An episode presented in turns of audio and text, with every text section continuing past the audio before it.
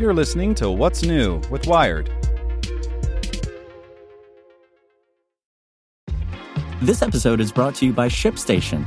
You know, some things take a lot of work, like sending little robots to far off distant planets. And just as that's challenging, so too is running a successful e commerce business, especially when there's so much to do. So I want to introduce you all to ShipStation. Now, I love using ShipStation because of its easy to use dashboard, which makes managing orders and printing labels a breeze and super smooth. Oh, and the customer service is just out of this world. It's exactly what you need to help grow your business. Sign up for your free 60-day trial at shipstation.com slash technews. That's shipstation.com slash technews.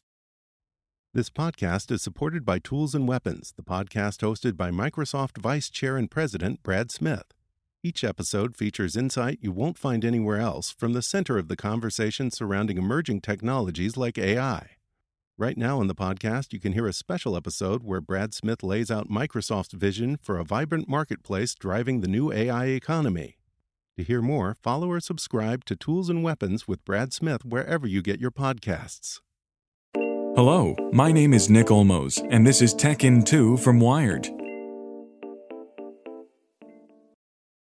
Brought to you by Quantic School of Business and Technology, Amazon, Google, Apple, just a few of the companies counting Quantic Executive MBA students and graduates among their workforce. Quantic's global network equips high potential leaders with the tools to make an impact. Visit quantic.edu/wired to learn more.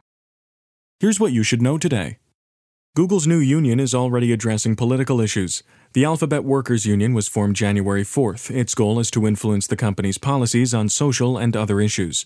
They got their first chance when a crowd incited by President Trump stormed the Capitol in Washington, D.C., sparking recriminations in the Capitol and in the atomized home offices that now make up Silicon Valley. Amid the violence last week, YouTube deleted a video the president posted, but unlike other social networking sites, it did not suspend Trump's account. Go to wired.com to find out the union's take on it. How many micro-COVIDs would you spend on a burrito? Six nerdy roommates used public health data to create an online COVID risk point system for every activity and protect their pandemic pod. Read their story at wired.com. And an absurdly basic bug let anyone grab all of Parler's data. The social network allowed unlimited access to every public post, image, and video. So, what was the bug? The site didn't have basic security measures that would have prevented the automated scraping of the site's data. It even ordered its posts by number in the site's URLs, so that anyone could have easily, programmatically downloaded the site's millions of posts.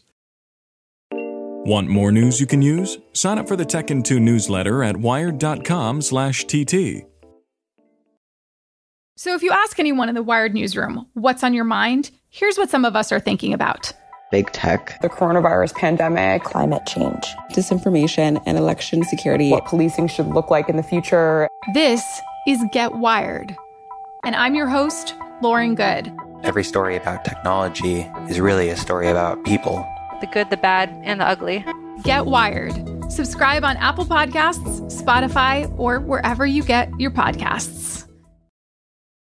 Want to learn how you can make smarter decisions with your money? Well, I've got the podcast for you. I'm Sean Pyles, and I host NerdWallet's Smart Money Podcast. Our show features our team of nerds, personal finance experts in credit cards, banking, investing, and more.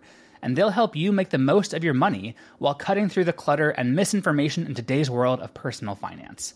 You'll get clarity on strategies to help you build your wealth, invest wisely, shop for financial products, and plan for major life events. Listen to NerdWallet's Smart Money Podcast wherever you get your podcasts.